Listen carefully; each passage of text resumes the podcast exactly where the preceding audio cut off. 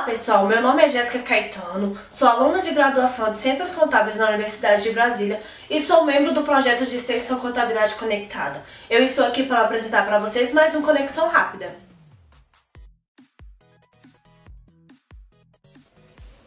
O tema de hoje é Introdução a Conceitos Econômicos.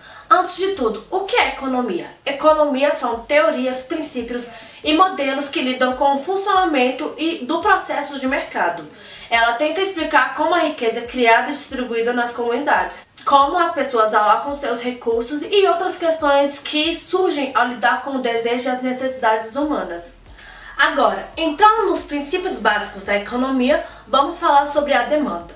Demanda refere-se à quantidade de um bem ou serviço que é desejado pelo consumidor ou seja, as necessidades das pessoas. Vamos pontuar a diferença entre a demanda e a quantidade demandada. A quantidade demandada se refere à quantidade específica de um determinado produto, que os consumidores estão dispostos a comprar por um determinado preço.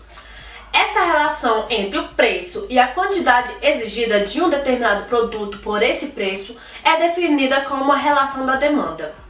A oferta na economia é definida como a quantidade total de um produto ou serviço que o mercado pode oferecer. Os fornecedores estão dispostos a oferecer a quantidade de um produto ou serviço por um determinado preço. Esta relação entre o preço e a quantidade de um bem ou serviço fornecido é conhecida como a relação de oferta. Agora, o que é a inflação? A inflação pode ser definida como uma tendência de um aumento no nível geral dos preços não apenas de um ou dois produtos. Não está ligada exatamente a preços elevados, mas o aumento do nível dos preços gera a inflação. Portanto, a inflação pode ser vista como a desvalorização do dinheiro, ou seja, uma unidade de dinheiro agora tem um poder aquisitivo menor, trazendo a inflação para o nosso cotidiano. Antigamente, você ia no mercado com 20 reais. Você comprava alguns produtos. Hoje em dia você vai no mesmo mercado com os mesmos 20 reais. Você tem a sensação que você não está comprando os mesmos produtos que você comprava antigamente. O efeito oposto da inflação é conhecida como deflação, que é quando o preço global diminui, fazendo com que a taxa de inflação se torne negativa. Isso pode acontecer, na maioria dos casos, com uma redução da oferta da moeda ou da disponibilidade de crédito. Agora, vamos entrar no conceito do PIB. O que é o Produto Interno Bruto? É o mais importante de todas as estatísticas econômicas. É um número que tenta capturar o estado da economia. É uma medida quantitativa da atividade econômica total de um país. E, mais especificamente, o PIB representa o valor monetário de todos os bens e serviços produzidos dentro da fronteira geográfica de um país, durante um período específico de tempo.